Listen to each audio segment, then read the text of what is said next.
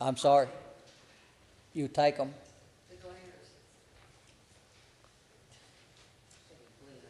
Okay.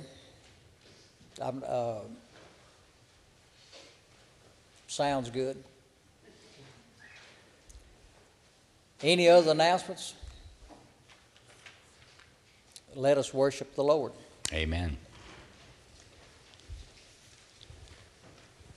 Well, we're going to use our hymnals today, and I like that idea because that's how I learned to read music, and sing in the church, and I looked at those little spots on there. And finally, I figured out some somewhat of what to do with them, you know.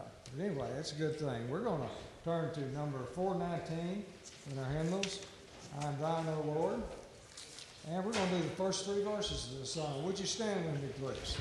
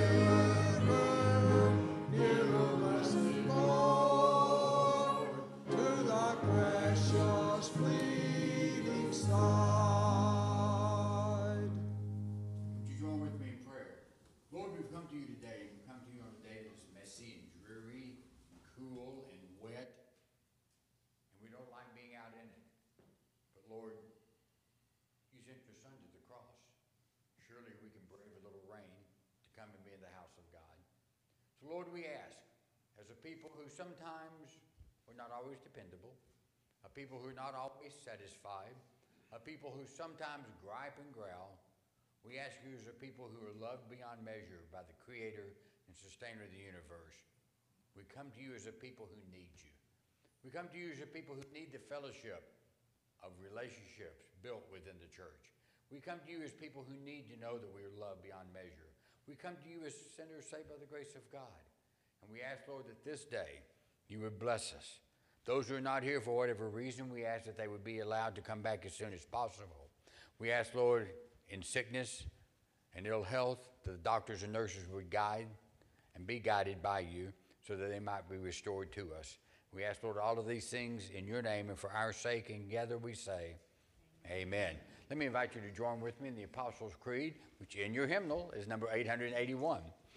As it begins, I believe in God the Father Almighty, maker of heaven and earth, and in Jesus Christ, his only Son, our Lord, who was conceived by the Holy Spirit, born of the Virgin Mary, suffered under Pontius Pilate, was crucified, dead, and buried. On the third day he arose from the dead. He ascended into heaven and sitteth at the right hand of God the Father Almighty. From thence he shall come to judge the quick and the dead.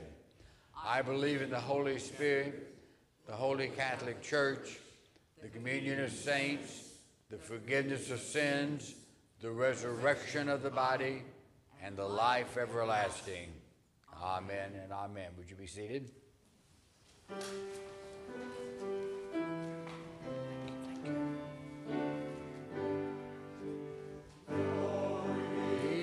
Father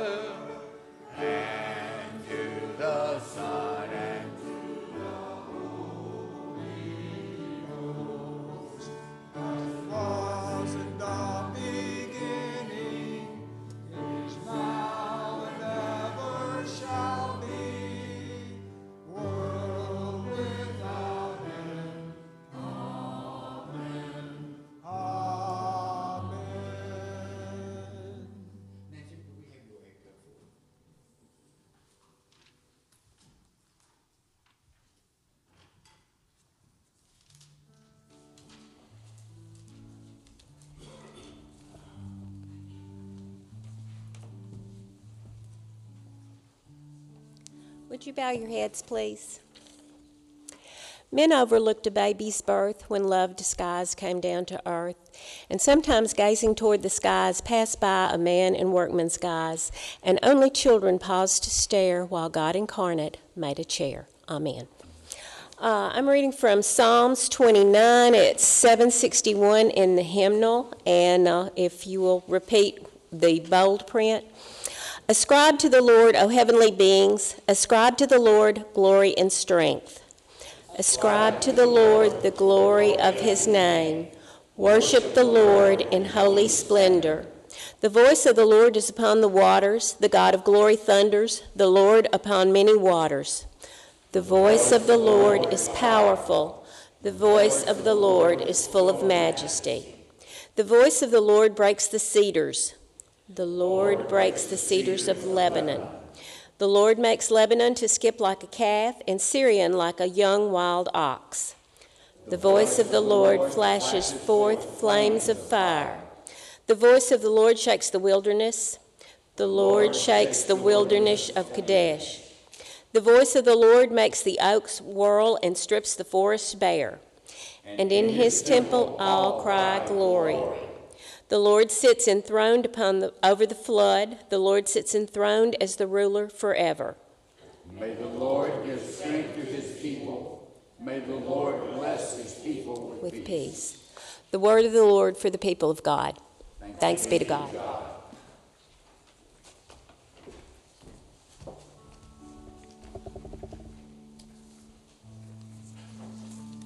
Hear the prayers of the people this day. The following names have been added to our prayer list and prayer request. Randy Sales, Patsy Steed, William Meadows, Palmer Bolton, Danny Jones, Ashley Carroll, the family of Miss Cynthia Vogt, Julia Parchman, John Dunn, our world leaders, the military, Charles and Candy Blankenship, Ed and Betty Morris, and Renee Story family. Uh, Mr. Ed had to be carried to the hospital yesterday. I talked to Jeff, his son, but he was able to come back uh, with portable oxygen. He does have COVID 19, as does Miss Betty, so be in prayer for both of them. Also, want to lift up Dr. Orman Campbell. Are there any others that we would add?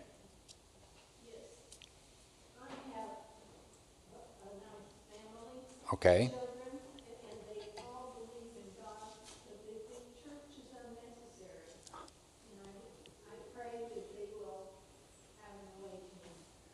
Well, that's what we're preaching about today. So we'll be talking about fellowship today. So maybe, maybe it will spark a need in someone. Are there any others? Yes. Yes. Uh, lady that we were able to help. Uh, he was here Tuesday. Or if there are no others, let's go to the Lord in prayer. Lord, this is a day that you've created. It's dark and it's dreary and it's cold and it's wet and it's messy. And sometimes it's just easier to stay home. Help us to realize that that is not what we're called to do as followers of Christ. We're called to be together. We're called to be in fellowship. We're called to have relationship. We're not called to sit at home and make a decision that it's just too wet and messy to come to church. We're not fussing at any- anyone because Lord knows that we are all sinners saved by the grace of God. But what we are trying to say is God's house is a place that we should gather together. And we should gather together to be able to see each other, encourage each other, lift each other up. And Lord, the names that have been mentioned, I do not know every situation. You know more than I could ever possibly know what is going on. And we ask that you would guard and guide the doctors and the nurses, that those who are working with those who are ill and sick would be given a reprieve, that if it be your will, they would be restored to full health. Whatever the reason, whatever the need, we ask, Lord, that you would be at work with your grace and mercy. And now, Lord, we want to pray together the way you taught your disciples to pray, saying, Our Father, which art in heaven, hallowed be thy name. Thy kingdom come, thy will be done on earth as it is in heaven. Give us this day our daily bread, and forgive us our trespasses as we forgive those who trespass against us. And lead us not into temptation, but deliver us from evil. For thine is the kingdom, and the power, and the glory forever. Amen. Would our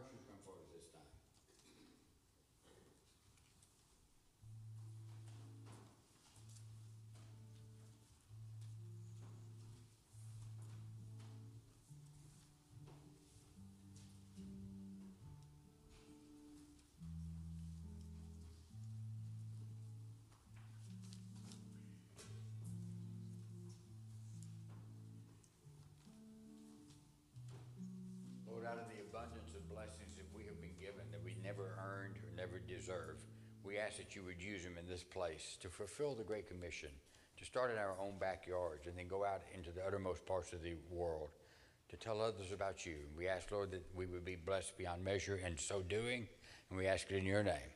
Amen.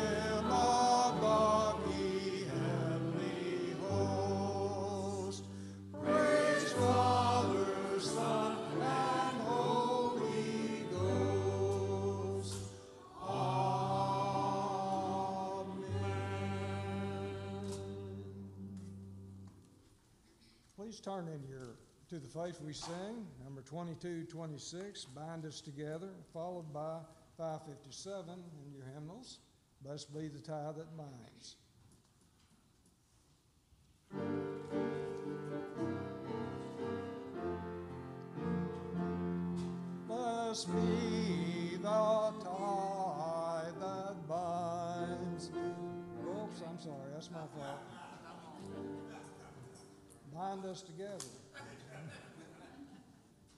I knew it had something about that.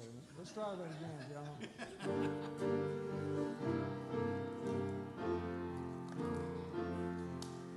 Bind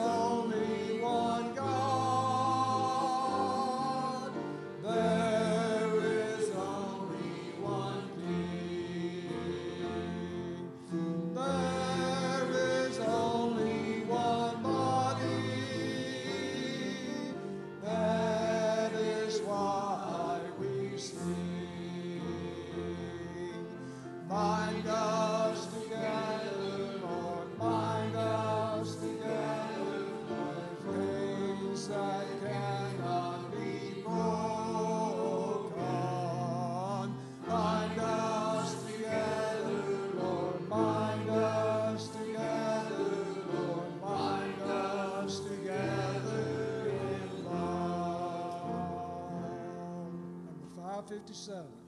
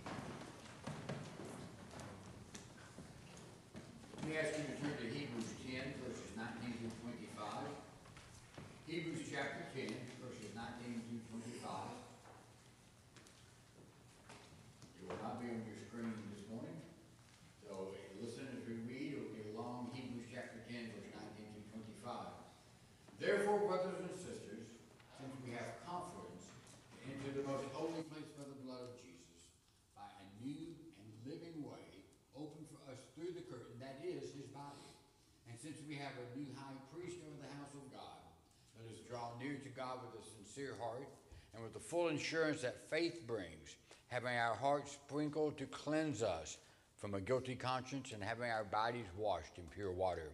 Let us hold unswervingly to the hope we profess, for he who promised is faithful.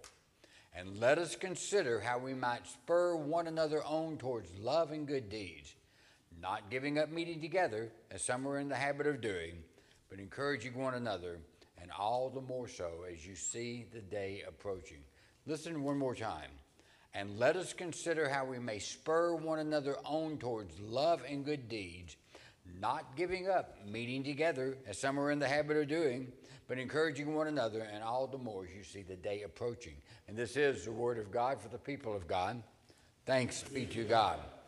If I ask you to take out a blank, blank sheet of paper and a pen or a pencil and told you we were about to have a pop quiz over last week's sermon, how many of you feel like you could remember what we talked about last Sunday? Now, it's not going to hurt my feelings if you can't. Sometimes I forget by Monday morning what I talked about yesterday. But do you remember that we started what I told you was going to be the first in a series of about five or six sermons? We talked about worship. What is worship? What does worship mean? How do we worship? Why do we worship? What does worship entail? And I talked about worship makes the church become clearer in its outlook on the world. We're going to talk about fellowship today. Fellowship draws us closer together, or it should. Then we're going to talk about next week discipleship. Discipleship makes us purer, more pure, as we learn more and more about the things of God and how those apply to us in our daily lives. Then we're going to talk about ministry the next week, how we grow stronger through the ministries, not just minister, but ministries of the church.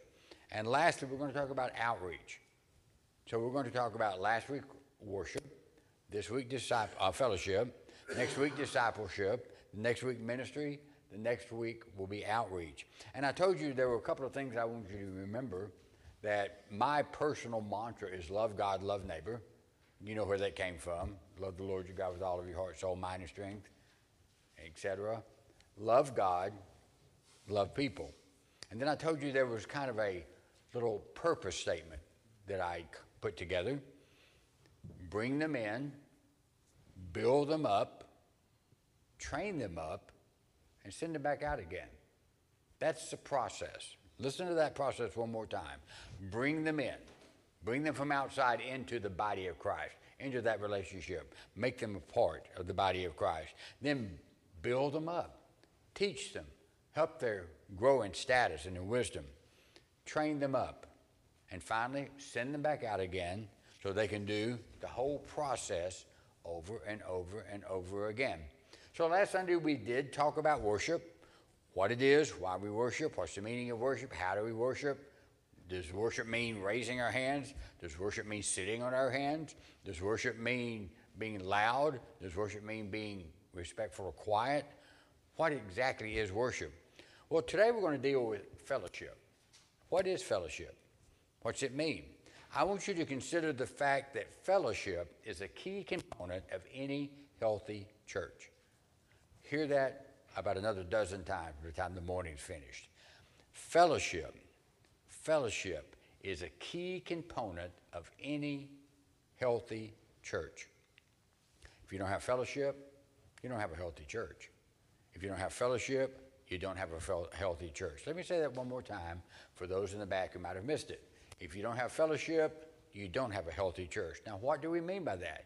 That's what we're going to talk about in the couple of minutes to come. It's not going to be an extremely long service. We should be finished by 1:45. Uh, if I ever do that, feel free to send Craig up with a shepherd's crook to pull me off the stage. We're going to be a healthy church because we're going to engage in fellowship. That's what creates a church that is strong and healthy.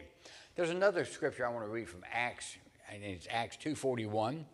Then they that gladly received his word were baptized, and the same day there were added to them about 3,000 souls, and they continued steadfastly in the apostles' doctrine and fellowship, there's that word again, and in the breaking of bread and in prayers.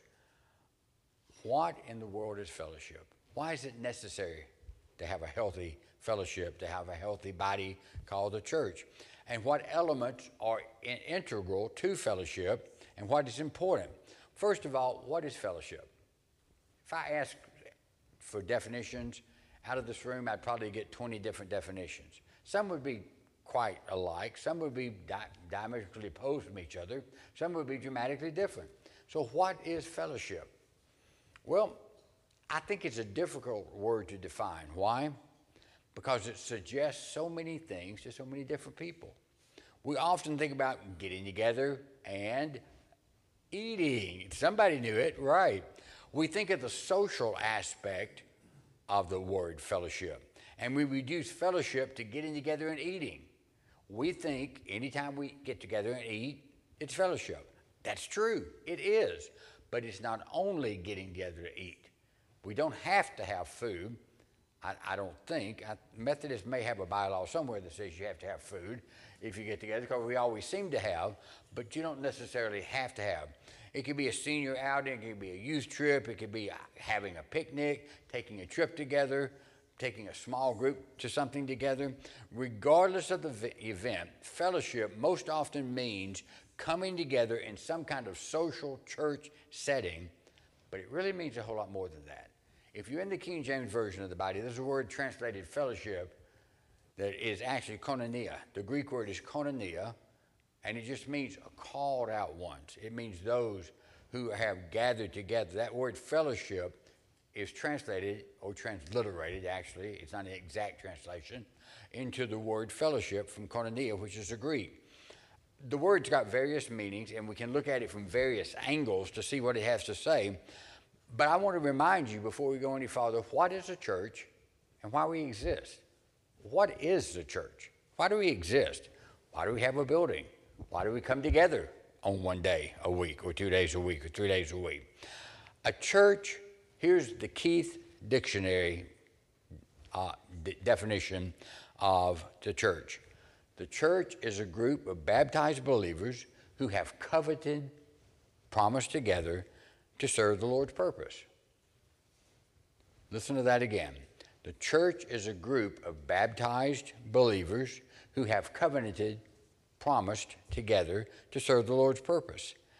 God has brought this church into this place to bring people in, build people up, train people up, and send them out again. That's why we are called the church. Those people that we send out in turn develop lasting and meaning relationships with Jesus Christ, and they express their love for Jesus Christ through a lifetime of ministry. Now, as soon as somebody uses the word ministry, you know what everybody immediately does? Looks at me. Because I'm the ministry, right? No, I'm the minister. Those are two different things. I'm set apart, sanctified, called out to a particular place of service, which is to preach the word in and out of season. That is my calling. But I'm not the only minister. All of y'all are ministers. And we forget that. I'm not, here to fuss at you this morning because anytime I step on your toes, believe me, I have already walked all over mine for weeks. But we forget that we are all ministers. We're all called to go out into the world and tell the world about Jesus Christ. We're called to be about the business of Jesus Christ. What is the business of Jesus Christ?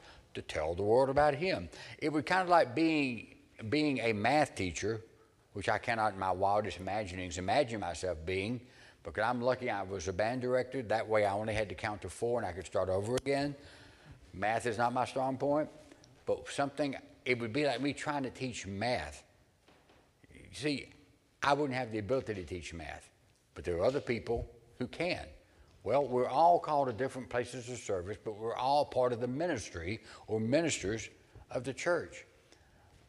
The word fellowship also means participation or partnership. Do you remember? I hope I'm not so old now that I've, I'm going to lose some of you, but do you remember the old TV show, The Lone Ranger? Okay? the Lone Ranger who had his faithful Indian companion Tonto. That's probably not politically correct anymore, and I apologize for that. But the Lone Ranger, do you remember the backstory. He was one of a group of rangers that were ambushed, and they were all killed. They thought he was dead. Tonto found him, nursed him back to health, and he wore a mask from that point on. Uh, not for COVID 19, he wore a mask so nobody would know who he was. And he went about doing good things. The Lone Ranger. Sometimes we try to be a Lone Ranger Christian. Sometimes we try to be a Lone Ranger Christian person. What do I mean by that? I don't need help. I don't need fellowship. I don't, I don't need support. I don't need your prayers. I'm going to be the Lone Ranger, and I'm going to take care of the world's problems one at a time through my own power and through my own strength. We are not called to be Lone Ranger Christians. We're partners together. Hear this if you don't hear anything else, Jesus did not call me to fulfill the Great Commission. He called us to fulfill the Great Commission. Listen to that one more time. Jesus did not call me to fulfill the Great Commission, He called us to fulfill the Great Commission. That's our calling to go out into the world and tell others about Jesus Christ. So, participation and partnership, they don't just mean the work that we do together, it also has to do with how we live daily before Christ. Without you, my walk with Jesus Christ wouldn't be the same. What do I mean by that? When I say without you, my walk with Jesus Christ wouldn't be the same. I say that because I know that you pray for me, and Lord knows I covet them. I'll take them 24 7, seven days a week, 365 a year. Please pray. But don't only pray for me as your pastor, pray for me as a fellow person journeying along the road of life. Pray for me as an individual, a minister, part of the family of God, just like I pray for you. You're not the church only, you're individuals who together make up the church. And I pray for you individually by name, by calling, by need. And that's what we're supposed to do is to pray one for the other. The idea of fellowship runs through everything we do, whether it's Sunday morning worship, vacation Bible school, evangelism, or simply getting together for a work day. And it doesn't, again, it doesn't just involve the work we do, it also has to do with how we live before Jesus Christ. Fellowship, lastly, has a meaning of community or communion. It means to have something in common. Listen to Romans 12, chapter 12, verse 10 through 16. Be kindly affectioned one to another with brotherly love, in honor, preferring one another, not slothful in business, fervent in spirit, serving the Lord, rejoicing in hope, patient in tribulation, continuing instant in prayer, distributing to the necessity of saints, given to hospitality. Bless them which persecute you, bless and curse not. Rejoice with them that do rejoice, and weep with them that weep be of the same mind towards one another. And finally, in Philippians 2, verse 3 and 4, let nothing be done through strife or vainglory, but in lowliness of mind, let each esteem others better than themselves. Let not look not every man unto his own things, but every man also unto the things of others. Fellowship means loving one another. It means coming together in community, but it also means loving one another loving one another enough to consider your needs or your needs or your needs or your needs or your needs are more important than my needs. It means that we love each other so much that we are kindly affectioned, we have affection towards each other in brotherly love.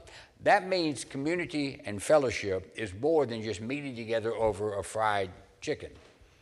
Now, we Methodists like our fried chicken. It's like the story of the lady who was at the farmhouse, and the preacher told her at church that he was going to come eat with her for lunch. So she was excited and worried at the same time because she wasn't sure how much food she had prepared. So she rushed home ahead of the preacher. That was the days of horse and buggies, and she made it home pretty good time before the preacher got there. And she fixed another couple of fried chickens. And so the preacher sat down with her at the meal, and he blessed the meal, and they ate. And as he was eating, he was talking. And the more he talked, the more he ate. And the more he ate, the more he talked. And he heard a rooster outside in the yard crowing. Cock-a-doodle-doo. I'm just really proud of himself. And the preacher looked at the little old lady and said, Boy, that is a, that is a fine looking rooster. He's awfully proud of himself. The lady looked at the minister and said, Well, he ought to be proud of himself. Three, three of his children just entered the ministry. you had to think about that one for some of you for a minute, didn't you? Community community. That's what we are. We are a community. And to have real community, listen to Acts chapter 4. And the multitude of them that believed were of one heart and one soul. Neither said any of them that aught of the things which he possessed was his own, but they had all things in common. And with great power they gave the apostles witness of the resurrection of the Lord Jesus, and great grace was upon them all. Neither was there any among them that lacked for as many as were possessors of lands or of houses took and sold them and bought the price of the things that were sold and laid them down at the apostles' feet. And distribution was made to every man according as he had need. When we think about fellowship, we usually think about fun times. We think about times when we get together and we laugh and we eat. But nowhere in the New Testament do I see, or have I seen, that it is a requirement that we come together just to have fun. 2 Corinthians chapter 8. In a great trial of affliction, out of the abundance of their joy and their deep poverty abounded into the riches of their liberality. Boy, that's a mouthful, isn't it? For to their power I bear record, yes, and beyond their power they were willing of themselves, praying us with such entreaty that we might receive their gift and take upon us the fellowship of t- the ministering together to others. In other words, the church at Macedonia said, We don't have much. We're a poor church. We don't have a lot of money, but we're going to gather up everything that we have. And when Paul said, No, no, no, don't, don't, the church begged him, entreated him, and said, Here, please take our gift. Take our gift. Even though we're poor, we've able to come up with this amount of money, far and above what you could have ever imagined we could have raised, and we have given it to you so you might meet the needs of others. These people were in deep poverty, but they gave to Paul and his companions not because they had to, but because they were in community, in fellowship. They loved them. They considered themselves to be partners in ministry. They were in communion with Paul. There were plenty of other examples. Paul was thankful for the Philippian believers who were partakers. The same word for fellowship of his grace. Fellowship in the Bible meant being persecuted. It demanded humility and sacrifice, and it was always the result of a desire to identify with Christ Jesus. And it always came about as a result of relationships which built fellowship. So, second thing, we talk about what is fellowship. Is fellowship really necessary? I mean, do we really have to have fellowship? Why can't we just like phone it in, right? Why can't we just sit at home, listen on the radio, send in some money every once in a while? Why, why do we have to come together? What's, what's the purpose of getting out in the pouring rain to fellowship together? Why do we do that? Is it really even necessary? Most of you in this room, and, and I'm surmising, I'm, I'm making a fairly educated guess, most of us in this room, if we moved to a new town, would find a church. If we had to leave, if we moved too far away, we move 100 miles away. It's not practical for us to drive back and forth to Henderson First United Methodist Church. Most of us in this room, I think, find a church. Why? Because you go to church. Why do you go to church? Because I'm in the habit of going to church. And the habit of going to church means I want to go to church. So if I move to a new community, I'm going to find a church to go to so I can continue the habit of going to church. Guess what? The unchurched don't understand that because they've never been in the habit of going to church. You see, relationships are the most effective way of reaching out and retaining the unchurched. But sometimes the unchurched find it difficult to break into this little social club we have called the church. Now, again, if I step on your toes, mine are already aching.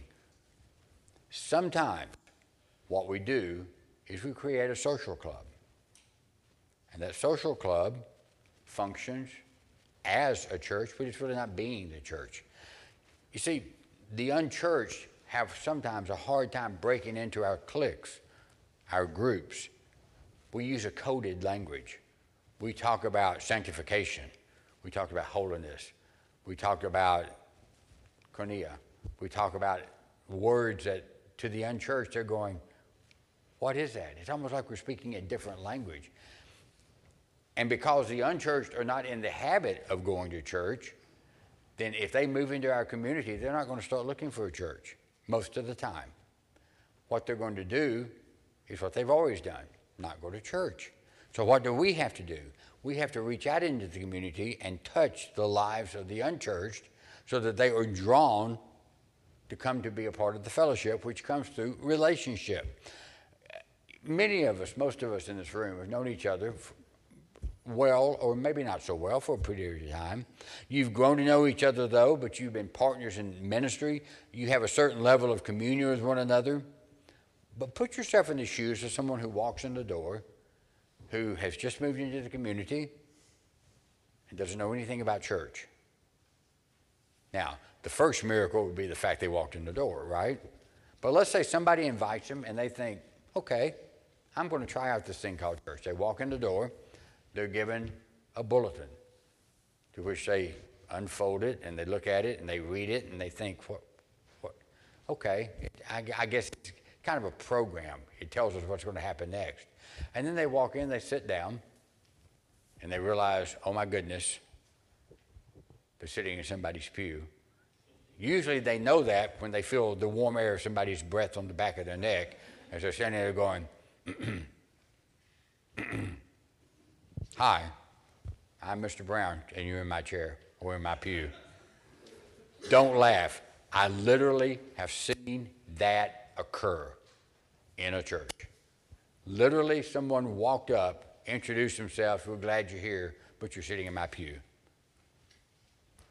I wanted to just curl up in a little ball and go dribbling out the door, never to be seen again.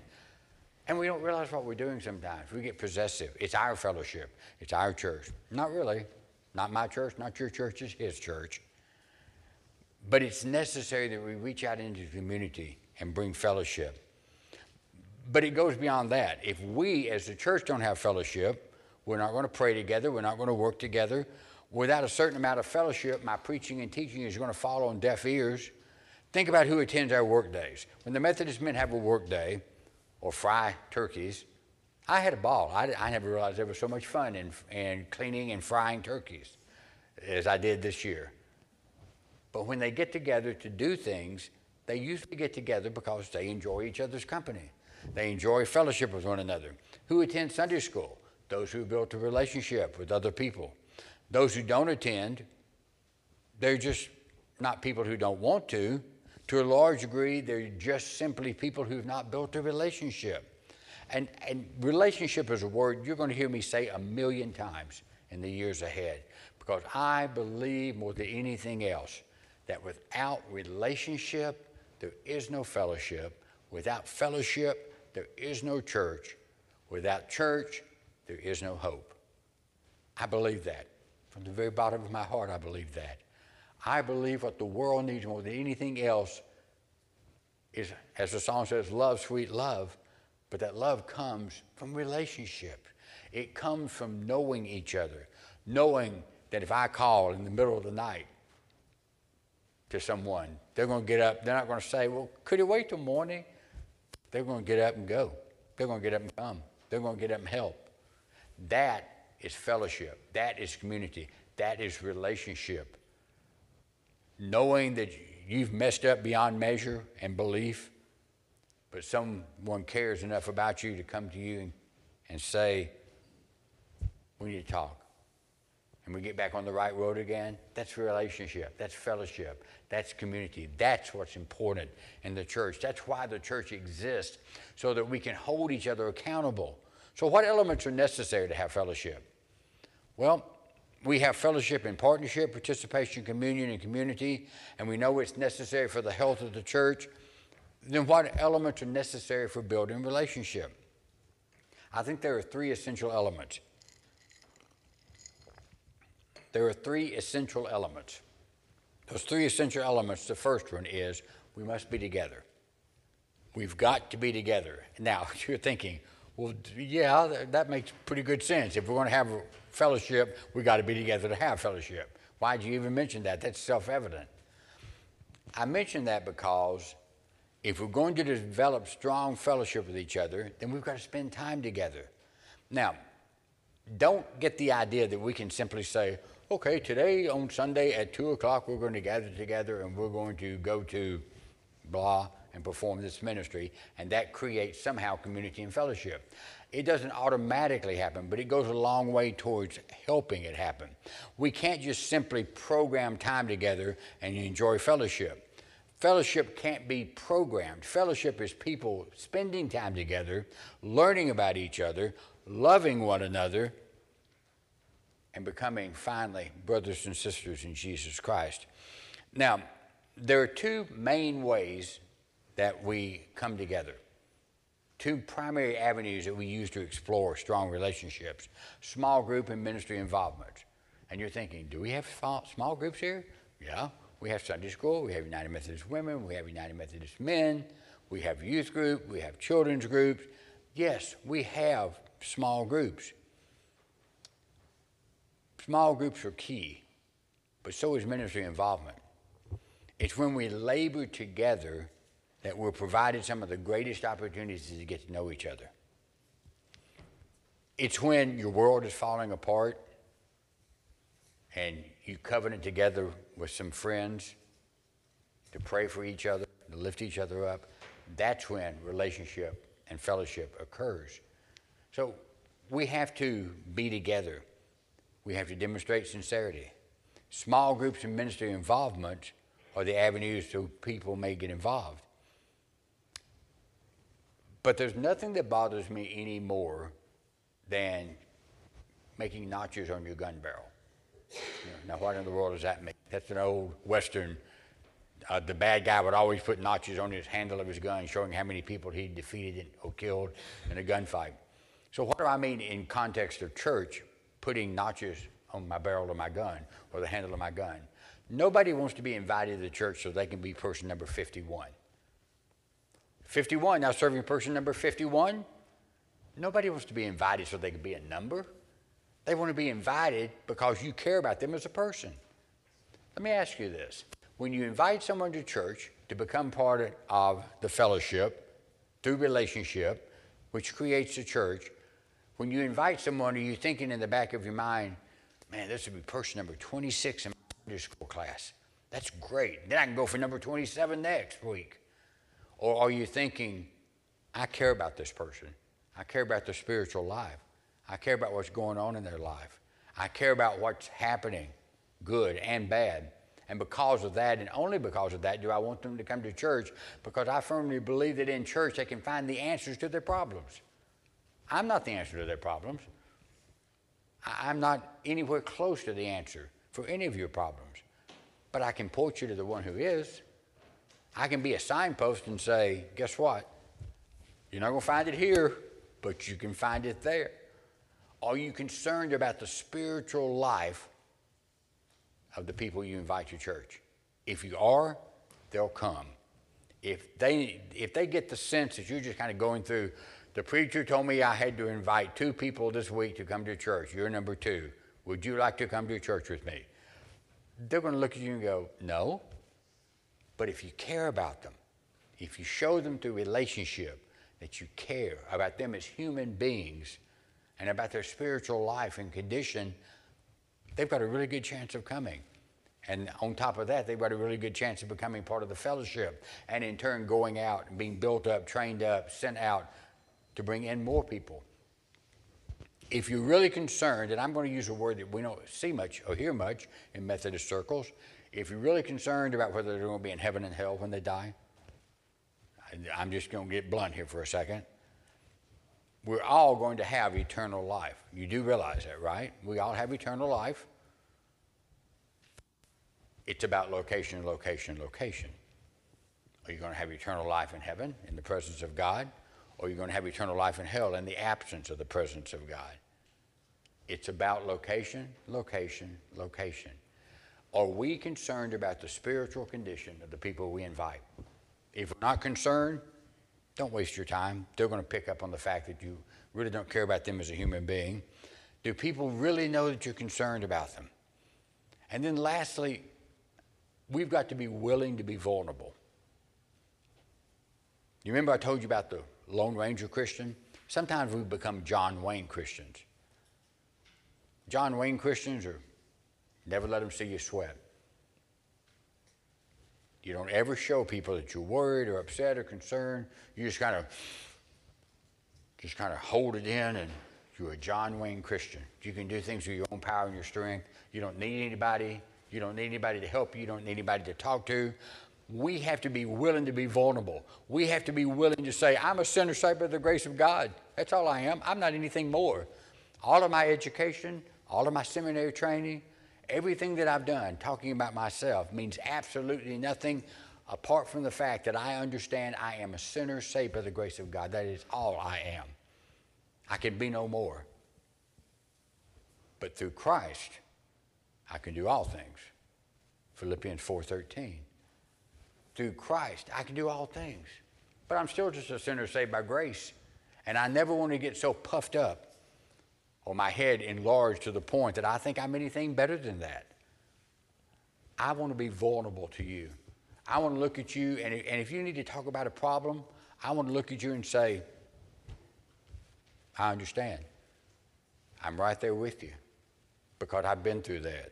I've been there. I know what it's like. Being vulnerable is so important. You see, if we're not vulnerable, you know what we get? We get surface relationships. We never dig down into the depth of the relationship. God wants to take us deeper, take us down so that we are vulnerable and those layers are pulled off of us. Do you remember Adam and Eve in the garden? You know that story. I, I think all, all of you in the room would understand that story, remember that story. The Bible says they were naked before God, vulnerable in every way. I believe being vulnerable means we are willing to reveal ourselves to one another in a way that leaves us exposed. That's why most people don't do it. Because, see, most people want to wrap themselves up in something and look out at the world like, I'm fine, I'm great. There was a book in the 1970s that was written called I'm Okay, You're Okay. Interestingly enough, I was at Glender's house yesterday, and was, they had a copy of it. I hadn't seen a copy of it in years, but there was a copy down there of I'm Okay, You're Okay. And the premise of the book is basically just accept yourself as you are. I'm okay, you're okay. No, that's not right. The title of the book really should have been I'm not okay and you're not okay, but that's okay, thanks be to God. Listen to that one more time. It's not I'm okay, you're okay. We're good just like we are. It's I'm not okay, you're not okay, but that's okay, thanks be to God. But God, God takes us just like we are, but He loves us too much to leave us there. God is not going to leave us where we are. If we give ourselves over to Him, He's going to strip away the layers of pride and arrogance, and He's going to say, Now, you can really begin to grow because now we see you as you are, and you have made yourself vulnerable to that. So, are we a church that enjoys great fellowship? I think so. I think we have great fellowship. I think we have great relationships. Always? No. Most of the time? Probably. But here's my question When's the last time you went to invite someone and really told them why you were inviting them? And I hope the reason was because I love you, which might be a little weird. I, I understand. You go up to somebody you've never seen before and say, I'd like you to come to church because I love you. And they're going to look at you and go, okay, uh, check back with me. I'll, I'll think about it. But really, that's what you have to do. You have to be vulnerable enough to say, look, I serve a God who loves me with all of his heart. And I love him with all of my heart and soul and mind and strength. And I want you to come be a part of this church. Not just going through the motions, not just being number 51 and number 52, but opening up our hearts and our minds in such a way that we ask people to come and be a part of the fellowship here at First United Methodist Church. Without exception, every one of us has a burden. Now, you may not be able to see my burden because I, am pretty good at not letting you see me sweat. Uh, that used to be my dad's kind of favorite saying son, don't ever let them see you sweat. Men don't cry. Don't ever let them see you sweat. Doesn't matter what's going on, the world could be coming to an end in your life, but put a smile on your face and a whistle and move on through life. Guess what? I love my dad. I lost dad at 54 from a brain tumor. We had a chance to talk about some things we probably would have never talked about if that hadn't happened. And without getting too personal, let me tell you that he changed his mind on some of those things about never let him see you sweat and men don't cry. And I have too. It's okay to let people know that you've been there. It's okay to let people know you don't have it all together. I got it all together one time and then I forgot where I put it. So it didn't help me to get it all together. Now you laugh about that, but you're probably just like me. You get everything put together and you think, okay, I'm ready. Boy, come Monday morning, I'm going to hit the ground running, and the world, you better watch out. And what, guess what happens? You get Monday morning, and a catastrophe of some kind happens, and you forget all about all of those great expectations you had of your Monday morning. Don't be afraid to say, I don't know. Don't be afraid to say, I don't know the answer to the question, but I'll find out who does, or I'll look it up, or we'll pray about it and we'll look it up together. Don't be afraid to say, I want you to be in a relationship with Jesus Christ. Don't be afraid to say, I need you to come be a part of the fellowship of First United Methodist Church because I need you here. That's how we build the church through fellowship. When fellowship is strong, everything that we do will grow stronger. And we're closing here, I promise you. We can worship together better. We're better able to disciple one another, which we're going to talk about next week discipleship. Our eff- efforts at evangelism are intensified when we become honest with one another and one, one ourselves. Our ministry involvement is strengthened because of the bonds we build with one another. Again, I'll tell you, the very first sermon I preached here was It's Not All About Me. Not going to be good grammar, but I'm just going to say it bluntly. It ain't all about me. But that's okay because it ain't all about you either. It's all about Him. And we have to live and walk and talk in such a way that we tell the world that we have a relationship that means more to us than anything in the world, and we want them to experience that same thing. That's what fellowship is. That's why we have fellowship. That's why we need fellowship. So I guess I would ask you this Does fellowship matter? Like you cannot even imagine. Fellowship, relationship. That's how we introduce people to Jesus Christ. Would you pray with me? Lord, there may be some sitting out there this morning and going, Boy, he talked about fellowship a lot. Didn't know you could say that many things about fellowship. I thought fellowship was just getting together at Wednesday night Jubilee meals. And it is. It's an aspect of fellowship.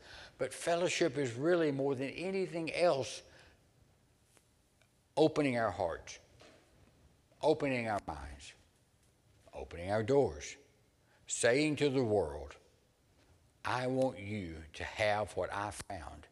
I am a beggar who has found food who wants to show you, another beggar, where to get fed. I don't want to hide it and hold it to myself. I don't want to hide my light under a bushel, no. I don't want to hide my light under a bushel. I want to hold it up on a hillside. I want to be a lighthouse. I want to turn around in circles with my light shining bright so the world looks at me and asks the reason for the hope that is within me. And I will tell them it's because I, a sinner saved by the grace of God, have found redemption through Jesus Christ. That's what we're supposed to do. That's what we're called to do. So as we leave this place, as we sing a hymn of invitation, the altar is open. It doesn't belong to me. It doesn't belong to First United Methodist Church. It doesn't belong to any group in the church. The altar belongs to God. And God is saying, when we sing the hymn of invitation, come on down. Or right where you are. If you need to talk to someone, I or any member of the congregation would be happy to talk with you. If you just need to come to the altar and pray, if you just need to come to the altar and say, God, have mercy upon me, it's not been a good week. I'm not done well, and I'm not doing well. Sometimes just admitting that, God, I'm not doing well is the start of something amazingly amazing. So, Lord, as we sing, as hopefully some come, as we leave, help us to leave this place realizing that relationship and fellowship is one of the primary building blocks of the church of Jesus Christ. We ask, Lord, those things in the name of the Father and of the Son and of the Holy Spirit, in whose name we pray, and the people together shout with acclamation. Amen. Amen. Please turn in your hymn books to number one thirty-three. Number one thirty-three. Stand as. What a fellowship, what a joyous mind, leaning on the everlasting arms.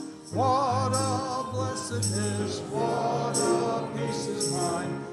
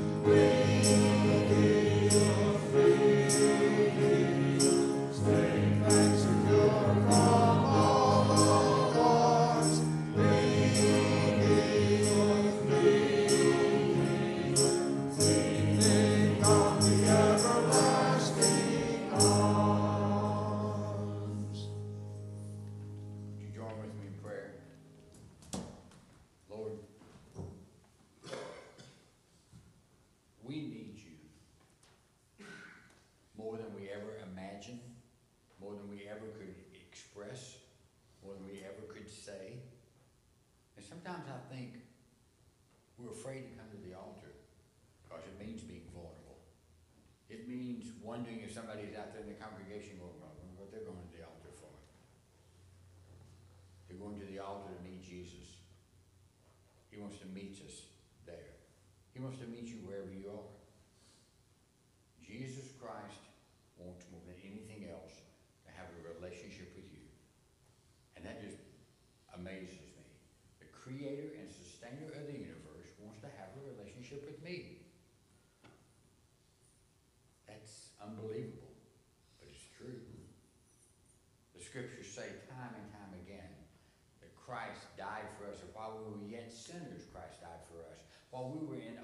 rebellion against him, he died for us. Help us to move out of our comfort zone. Help us to move out of the comfort zone we put ourselves in, which prevents us from building relationships or having relationships. Help us to open up, to throw open the gates and stride out into the sunlight and say, Here I am.